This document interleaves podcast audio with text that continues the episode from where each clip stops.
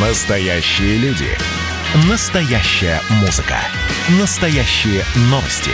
Радио «Комсомольская правда». Радио про настоящее. 97,2 FM. эм. Перевал Дятлова. Сравниваем сериал с реальной историей. Режиссерские находки, откровенные ляпы и серьезные нестыковки. Мы спросили мнение только у тех, кто был на месте гибели группы, и в очередной раз попытались понять, что же все-таки произошло на горе Халачахаль. —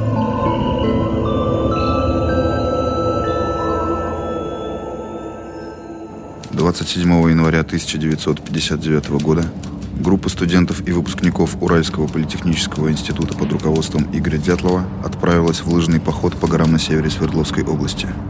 26 февраля на северо-восточном склоне горы Халачахаль были обнаружены первые тела. Никто не знает, что произошло на самом деле. Никто. Кроме меня. Часть первая. Я сразу отмечу, что мне очень понравилась структура этого сериала и динамика, в которой он был показан. Наталья Варсегова, специальный корреспондент «Комсомольской правды». Это, пожалуй, первая вообще такая работа, где непоследовательно показан поход, потом поиски, расследования, а именно все дано в очень такой динамичной манере, когда параллельно все вот эти три части, поиски, расследования и поход группы, они все идут параллельно для зрителя, и они каким-то образом пересекаются между собой. Я просто вот даже отметила для себя эту работу сценариста. И мне очень понравилась операторская работа. Так действительно еще никто не снимал, ни один документальный фильм э, до такого уровня не дотягивался, и даже нельзя сравнить это с работой голливудских режиссеров, которые тоже снимали фильм про перевал Дятла. То есть вот этот сериал на порядок лучше сделан и качественнее. Этот сериал распадается на два сериала. Николай Андреев, писатель, автор книги «Тайна перевала Дятлова», издательство «Комсомольской правды». Первый, так сказать, это э, сериал, в котором так сказать, действует э, главный герой майор КГБ Олег Костин. И второй сериал это, собственно, так сказать, ребята, которые пошли в поход, все по фамилиям мы их знаем, так сказать, это четыре серии. И последняя серия «Гибель» группы. Если же говорить о первой серии, в которой действует сказать, майор КГБ, то она никакого отношения к дятловцам не имеет. Не имеет она отношения и к расследованию той давней трагедии. Не имеет она отношения, сказать, и даже к тому времени, которое вроде бы действует майор КГБ. Ни в одном воспоминании, ни в одном документе такой фигуры не присутствует. Не похоже на простой несчастный случай. Сильная группа, непонятные обстоятельства покидания палатки ночью. Скат разрезан, судя по следам бежали. Странно, единственное слово, которое приходит пока на. Я, кстати, в своей книге подробно об этом пишу, почему не могло присутствовать. КГБ, естественно, сказать, знала эту ситуацию. Ну, как и всякое любое громкое так сказать, какое-то событие в регионе, оно обязательно фиксировать. Но если оно, как мне эксперты э, говорили, сказать, не затрагивает какие-то государственные интересы, то, так сказать, оно этим не занимается. В данном случае тут вообще же непонятно, кто и зачем послал майора КГБ. Почему послали? Там очень многое провисает. Ну, вот конкретно, он там э, едут они на машине, и этот э, местный КГБшник говорит, а вот этот следователь прокуратуры Лев Иванов, так сказать, он по бабам хорош. Ну, какая-то заявка есть, сказать, вот. Но дальше она никак не проявляется. И таких примеров, сказать, когда вот вроде бы что-то, сказать, прозвучало, и оно повисает и дальше не получает распространения. А поскольку я думаю, что я хорошо знаю то время, 50-е годы, 60-е годы, и я, так сказать, поначалу, так сказать, начал, так сказать, отмечать того, чего не могло быть, так сказать. Ну и сразу, конечно, бросается в глаза, так сказать, в шляпе следователь Костина, в шляпе на перевале. Главный косяк в первой серии сериала «Перевал Дятлова» Андрей Горбунов, главный редактор радио «Комсомольская правда». В феврале главный герой, майор КГБ, приезжает на перевал, и он в шляпе, но это общее место, все об этом сейчас говорят. Он на перевале, блин, в феврале, в шляпе и в расстегнутом пальто. Я, как у меня у самого есть шляпа, я когда в мае выхожу в Красногорске на улицу, у меня шляпу сдувает тут же. А это февраль, перевал Дятлова. Когда я оказался на перевале, я был в марте, я был на месяц позже, то есть там уже теплее. Ну там такой ветродуй стоит, что ты, ну, во всей экипировке тебе должно быть, по идее, тепло, но там такой ветер, что до костей, извините за штамп, тебя пронизывает ветер, и ты в капюшоне, в шапке, весь укутанный. Если там наденешь шляпу, то ты ее не сможешь надеть, потому что тебя вместе с этой шляпой сдует. Когда я это увидел, я подумал, не буду я смотреть дальше этот сериал, это клюква какая-то полнейшая. Потом пошла мистическая фигня. Казалось бы, перевал Дятлова, причем здесь Вторая мировая война.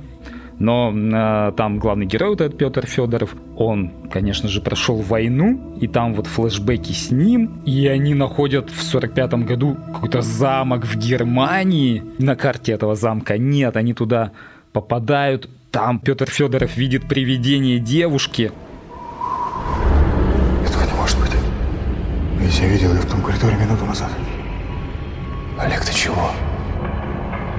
Она же давно мертва бежит за ней, находит ее труп. В общем, там проводили какие-то опыты над э, пленными. И они находят фашиста, который себе выстрелил в голову. Петя Федоров э, начинает что-то там искать э, документы, оборачивается, а этот мертвый немец идет на него. Он кричит, а, стреляет из автомата. К чему это?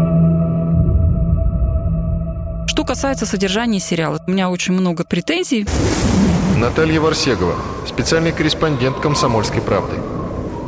Мне сложно было вообще смотреть э, как зрителю этот сериал, потому что я слишком много знаю про эту трагедию. Мы с, вместе с Николаем Варсеговым уже больше восьми лет этой темой занимаемся, поэтому очень сложно было отделить себя от этого вымысла, я бы сказала, потому что мы прекрасно понимаем, что Юдин не был настолько пугливым, каким он показан в сериале.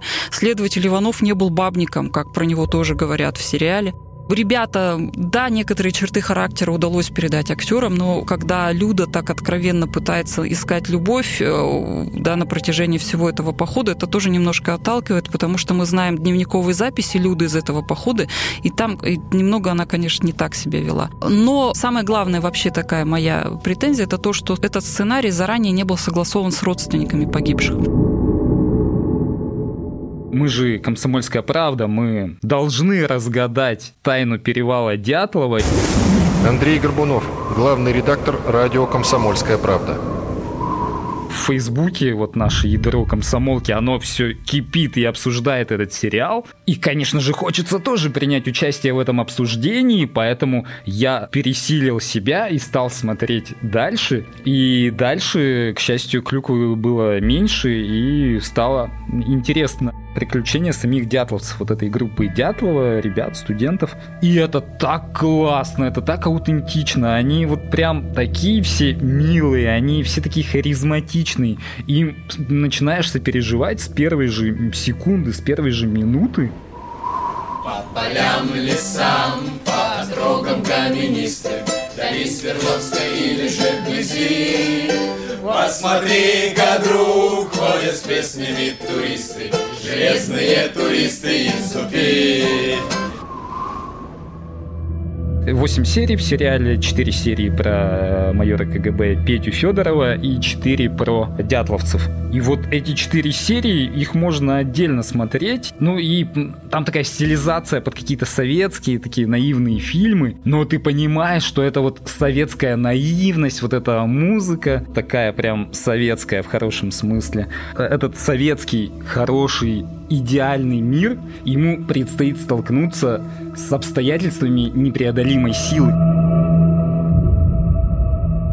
Еще один момент, который мне, прямо скажем, совсем не понравился, это последняя серия, когда ребята погибают от лавины. Наталья Варсегова, специальный корреспондент «Комсомольской правды». Понятно, что это самая популярная версия, но она самая несостоятельная в этой истории. Хотя забываешь про эту лавину, когда видишь, когда, как погибают ребята, как э, героически мучительно они борются за жизнь. Тут, конечно, окунаешься вот в это состояние сочувствия, жалости к ним и какой-то боли за них. Я знаю людей, которые ну, даже всплакнули вот на этой сцене, когда ребята погибают. Другое дело, что могли ли они вообще погибнуть от лавины, когда в фильме показано, что просто был небольшой сход снега, который остановила небольшая туристская палатка. Зачем тогда убегать оттуда? То есть сразу возникает логичный вопрос. Зачем тогда убегать от этой палатки? Раскопа... Откопайте снег, раскопайте эти вещи, оденьтесь, и тогда, может быть, уже уходите в лес и там разжигаете костер. Здесь вот этот момент в фильме он как-то смазан. Также смазано и само окончание расследования этой истории, когда вымышленный майор КГБ Олег Костин его вдруг после встречи с шаманом осеняет, что Ребята просто совершили ошибку, уйдя от палатки не в сторону Лабаза, а совсем в другую сторону, и именно поэтому они погибли. Вот это тоже подрывает слегка доверие к этому сериалу.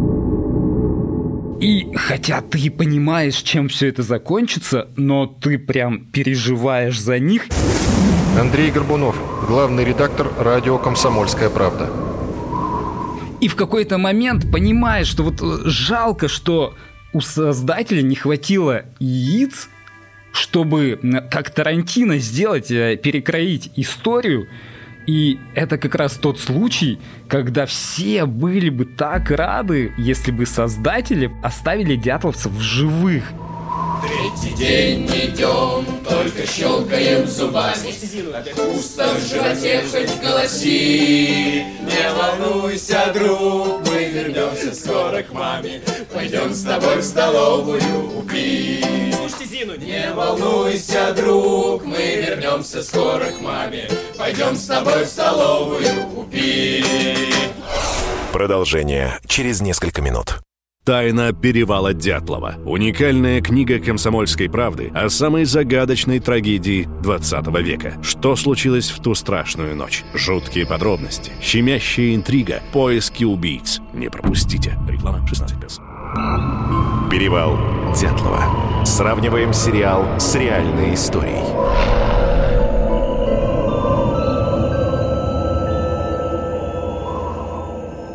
Часть вторая.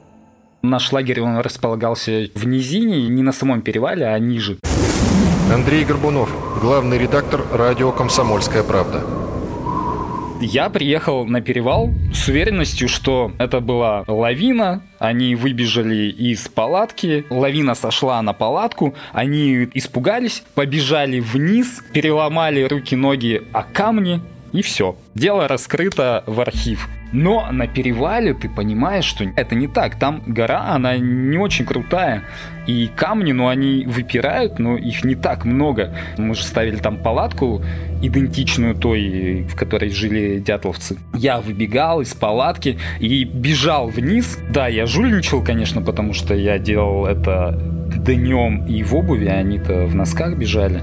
Но, тем не менее, там невозможно ничего сломать. Ну, то есть это, я не знаю, нужно быть в каком состоянии, чтобы переломать себе все кости.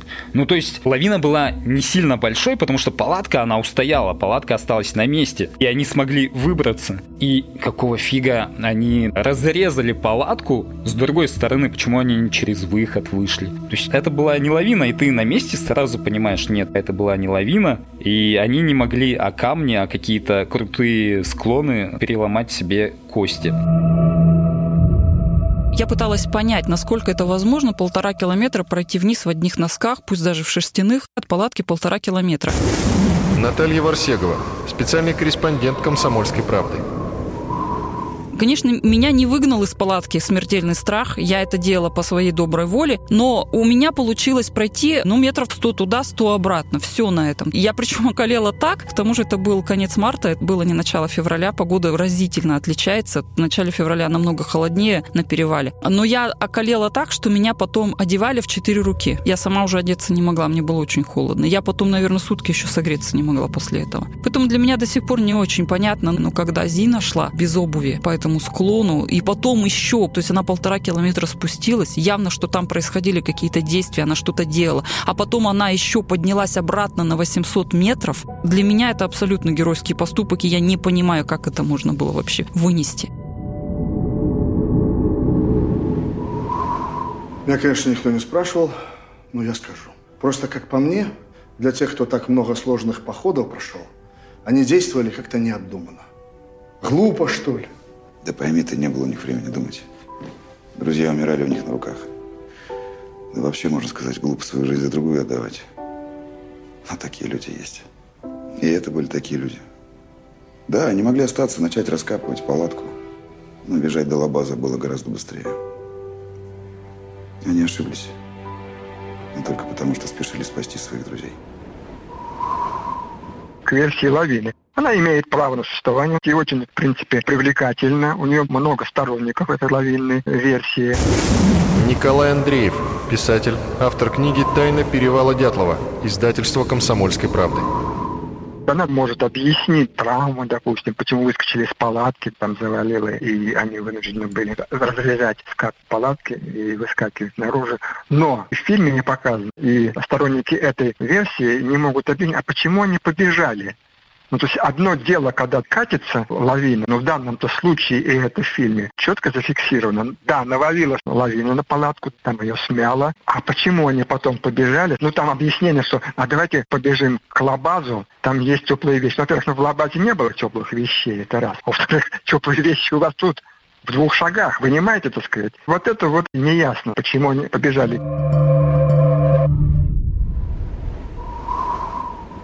Что это было? Это просто испытание, скорее всего. Испытание чего? А чего угодно.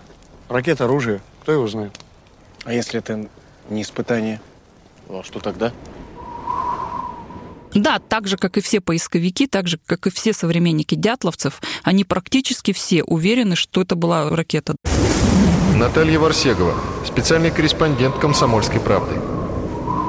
Что был пуск с полигона, например, э, Капустин-Яр. Есть официальная таблица пусков, и 2 февраля, в день гибели группы, был пуск ракеты Р-7. Дальность полета была у него 2000 километров. Пуск этот был аварийный. Поисковики уверены, что он полетел по траектории над перевалом Дятлова. И поэтому эта авария могла случиться именно вот э, над перевалом Дятлова. Ну, сама ракета вряд ли, конечно, упала, потому что пол перевала бы, наверное, снесло после этого падения. Но там могла упасть некая ступень ракеты, она могла упасть не рядом с палаткой, а где-то немножко в стороне, но ветром облако вот этих вот паров ядовитых могло сойти на палатку, соответственно, они начали задыхаться, разрезали палатку, выскочили, а травмы уже получили, когда они убегали от этого облака по склону. Но поисковики при этом говорят, что им, например, не разрешали заходить за другую часть Халачахля во время поисков. Поэтому они говорят, что, скорее всего, ракету, что, скорее всего, упала туда. Но другое дело, что если она упала на другую часть Халачахля, вряд ли ветром облако вот это ядовитого топлива принесло сюда. То есть надо понимать вот эту розу ветров там на перевале.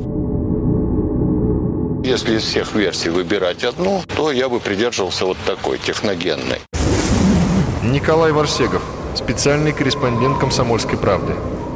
Это все-таки трагедия связана с неудачными какими-то испытаниями той или иной ракетной, ну, военной техники. Во-первых, вот сама ситуация, которая там произошла. Бежать из палатки, что могло заставить? Ну, я могу предположить только то, что люди стали задыхаться. 59 год. Э, и вот тогда в обкоме партии руководил всем следствием начальник Следственного комитета Евгений Окишев. Он сам вышел на нас, написал письмо, и вот мы с моей супругой, с Натальей Варсеговой, поехали к нему. Этот э, человек, который руководил всей следственной группой, вот, и который очень внимательно следил за ходом следствия, он как раз и являлся сторонником техногенной версии. Почему? Он попросил нас привести уголовное уголовное дело. Он внимательно перечитал эту копию и сказал, ребята, не хватает очень многих материалов. Я-то, говорит, прекрасно помню, что были показания сотрудника Ивдель-лагеря, который рассказывал примерно так, что в ночь с 1 на 2 февраля 1959 года мы с моей супругой вышли из клуба после просмотра кинокартины такой-то, пошли к себе домой, и мы видели в районе горы Атартен, там же и гора Халачак, в той стороне, где погибли туристы, мы видели очень мощную вспышку. И какое-то огненное зарево там долгое время держалось. А вот э, в данной копии вот э, ничего этого нет. И когда, значит, получили вот такие показания, причем он говорит, это показания были не одного человека, мы сразу, говорит, тогда обратили внимание на военных. И мы к военным обратились, сказал он, друзья, а вы там не проводили каких-то испытаний, может быть, там куда-то что-то летело, не долетело или перелетело? Военные сказали, нет, нет, нет, мы тут ни при чем. Но чем дальше и больше мы копали, говорит Окишев, тем больше мы как-то вот подходили все-таки вот э, к этой ситуации, что могли военные накосячить, выражаясь современным языком. Мы уже писали более официальные письма в адрес военных э, на более высоком уровне, но всегда получали ответы, что военные тут ни при чем. Конце концов, дело все-таки по непонятным причинам велели прекратить. Пришел приказ откуда-то из Москвы, что все, давайте сворачивайте дело. И мы, говорит Окишев, были очень удивлены, потому что ну, следствие далеко не закончено. Как дело прекращать? Более того, вся ситуация уже идет к лету, и когда растает снег, то по всем законам, так скажем, следствия нужно проводить вот э, большие поиски на той территории, которая вытаяла из-под снега. Ну, в поиске улик, каких-то там вещей. Этого не было сделано, к огромному удивлению следствия. Прилетел заместитель прокурора республики, прокурора Российской Федерации, некто товарищ Ураков, который забрал это уголовное дело с собой в Москву. И вот когда прилетел товарищ Ураков, рассказывал товарищ Окишев, мы ему прямо задали вопрос. Скажите, пожалуйста, вот все-таки вот э, как-то наши, так скажем, выводы, они сводятся к тому, что все-таки тут была какая-то военная ситуация. Вы просто нам скажите, мы же никому не расскажем, правы мы или не правы. В ответ на это товарищ Ураков ничего не сказал. Он э, единственное, что дал команду дело прекращать и придумать какую-то формулировку, что ребята погибли в результате стихийной силы, преодолеть которую они были не в состоянии. Собственно, вот с такой формулировкой дело и закрыли. Дедушка, что это? Они здесь. Кто? Мертвецы. Соронина уже ждет их. Это ее голос. Она заберет их души себе. И запомни, к ним нельзя приближаться. У нас нет единой версии. Владимир Сунгоркин, глава издательского дома «Комсомольская правда». Есть какие-то такие смутные предположения. У нас та группа, которая работает э, по теме перевала Дятлова, Николай Варсегов, ему нравится версия, связанная с э, аварией ракеты. Наташа Варсегова, насколько я знаю, никакой внятной версии не имеет. Я тоже не имею никакой внятной версии. Нам же нужна версия, которая не просто вот что случилось, а что привело к гибели девяти молодых крепких ребят в течение считанных часов часов. Вот в последние почему-то так месяцы стало от разных экспертов появляться теория, что это могло быть испытание каких-то препаратов. Очень разные люди э, вдруг стали об этом так достаточно многословно рассуждать. И мне тоже кажется эта версия очень правдоподобной на эту минуту, просто по единственной причине, что эта версия позволяет как-то соединить огромное количество фактов, и чтобы эти факты просто не рассыпались, как они рассыпаются во всех других версиях. Любую версию, какую не взять, там вроде так идешь, идешь, идешь по этой версии, и вроде так все в порядочке, в порядочке. А потом вдруг возникает такой мощный э, факт, который задокументирован, и этот факт разваливает всю эту версию.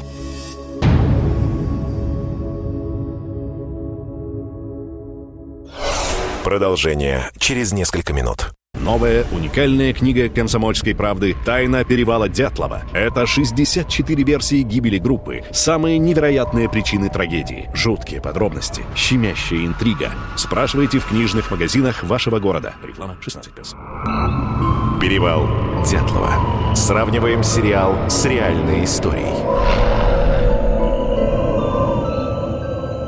Часть третья. Когда лет восемь назад мне подсунули эту историю, ну, я подумал так же, как многие, кто к ней прикасается. Да, сейчас разберемся, это какая-то ерунда, какая-то мистификация. Владимир Сунгоркин, глава издательского дома «Комсомольская правда». Меня удивило очень много, как лыжника. Потому что на самом деле в лыжных походах происходит очень много экстремального. Действительно же гибнут люди в походах, да, гибнут. Но когда начинаешь разбираться, всегда можно понять, от чего они погибли. Чтобы 9 молодых ребят так быстро погибли в какой-то банальной ситуации, даже если сошла небольшая лавинка, да, они же все вышли, и потом почему-то они все погибли. Вот это невероятно. Я ходил конец 60-х, э, начало 70-х, ну, все 70-е годы, так по-простому сказать, до там 83-го года я ходил. Все один к одному. В этом возрасте те, кто ходят э, в лыжные походы, э, их же что тянет? Их тянет, потому что у них много энергии, у них много силы, они все-таки поджарые, энергичные, энергию некуда девать, холодостойкие. Они же, вот посмотрите, на всех снимках у них расстегнуты штормовки, нет перчаток даже часто. Посмотрите, они стоят совершенно расслабленные. И вдруг они погибают от того, что было холодно. Ну да, но зимой там холодно. Я ходил точно в таких же ситуациях. Поэтому, когда я вот все это изучал, я видел себя, своих друзей, и также мы с девчонками также ходили. Почему они должны погибнуть? Вот мы ходили, у нас было до минус 43 опускался. Поэтому мы вылазим такие все, значит, бодрячком так. Груз. Груз не, несут примерно 30 килограмм. При этом вот они веселые. Снег толщиной там полтора-два метра. Они веселые, бодрые. Э, в чем эта ситуация? Такой, значит, адреналиновый кайф присущ 20-летним, 25-летним ребятам. Такая вот, вот я преодолею, вот я пройду, вот я подымусь. Абсолютно никакого резона погибать у них не было. Что это могло быть. Мне очень нравится версия Владимира Николаевича Сунгоркина, что они испытывали какие-то психоделики, какие-то препараты допинговые для усиления своей воли. Андрей Горбунов, главный редактор радио «Комсомольская правда». Хотя, с другой стороны, ну, они и так были молодые, крепкие ребята. Поэтому зачем им еще были допинги? И я все-таки верю, что они такие были идеалисты, поэтому, наверное, они бы отказались. Но версия, как говорит Владимир Николаевич, она хотя бы объяснила их психическое состояние. Они делали вещи, которые ну, ты никак не можешь объяснить. Ну, во-первых, да, в носках, там, чуть ли не босиком, без верхней одежды выбегать из палатки, бежать вниз ночью. То, что они не смогли толком развести костер во время этой экспедиции. Владимир Николаевич проводил такой эксперимент. Он, ну, буквально за минуту просто наломал веток, скидал их, и буквально там парой спичек он разжег этот огонь. То есть это было сделать э, несложно целый ряд признаков существует того, что они были не в себе.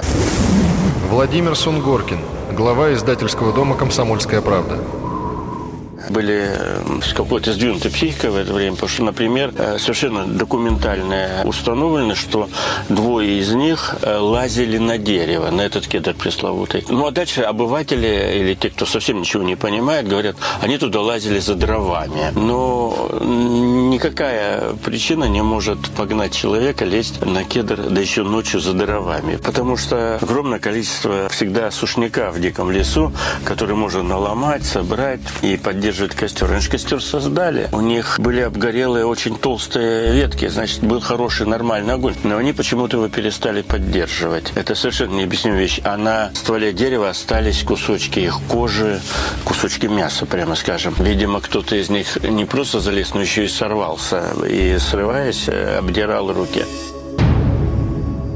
ЛСД? Ну, где они его взяли, самый большой вопрос. Наталья Варсегова, специальный корреспондент «Комсомольской правды».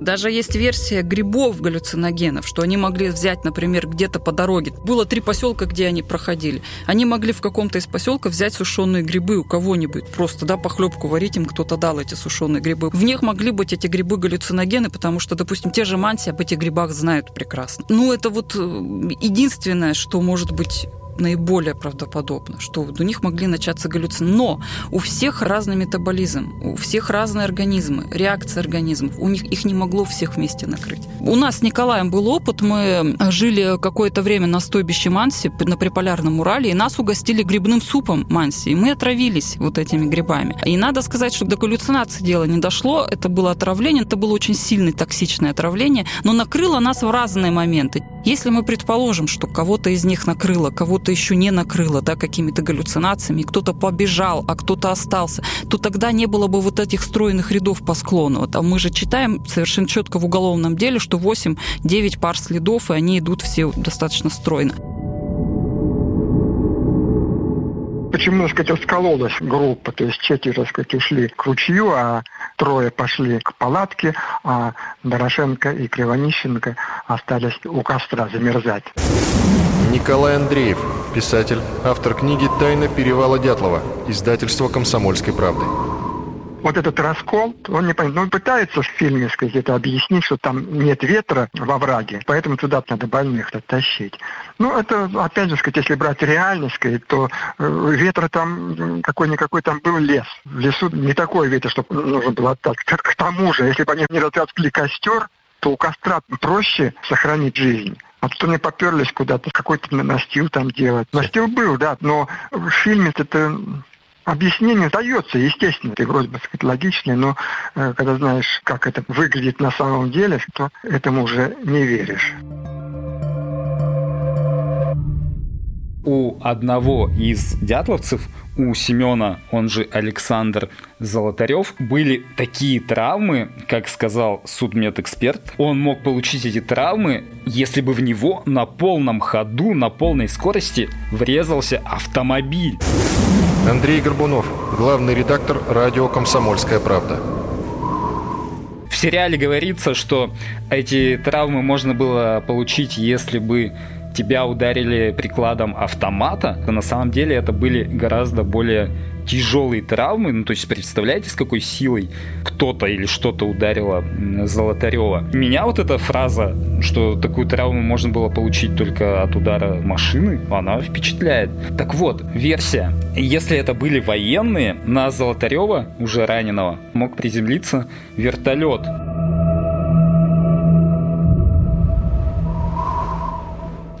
Там был один из наших. В смысле, один из наших? Золотарев Семен. Семен. Почему Семен Александр? Инструктор Куровской турбазы. По паспорту Семен.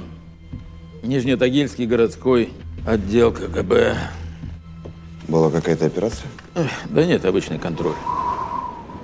Еще одна версия. Они могли поссориться с местными жителями. В те времена 1959 году модными стали аэросани. Э, не знаю, были ли у жителей окрестностей Ивделя аэросани, но можно предположить, что дятловцы, они с кем-то из местных жителей поссорились, дошли до перевала, а местные жители подумали, да что эти не местные себе позволяют, и они приехали за ними на этих аэросанях, доехали до перевала, там их под э, ружьями вытолкали из палатки, спустили вниз, или дятловцы от них бежали, вот от этих местных жителей.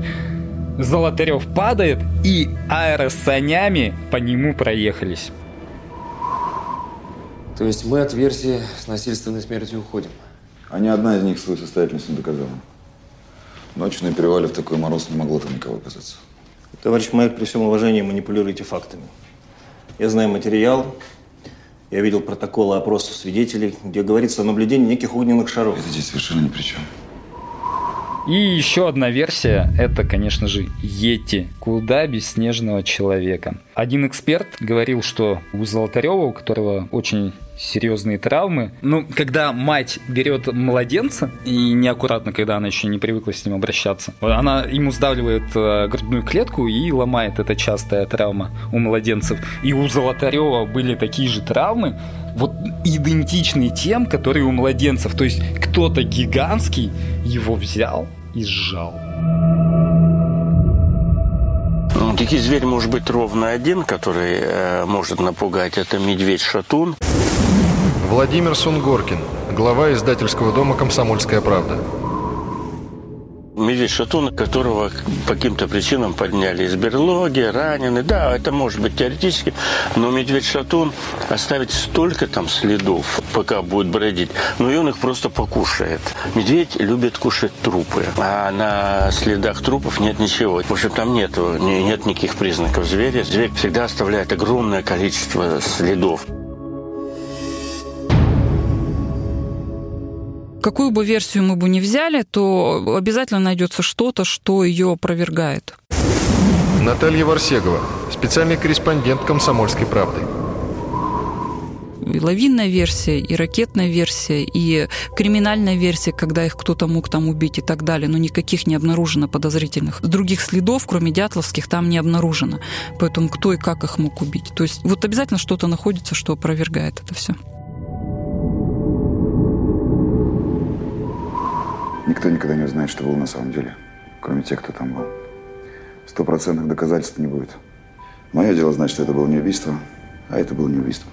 Я в своих выводах уверен, и для моего отчета этого хватит. Перевал Дятлова. Сравниваем сериал с реальной историей.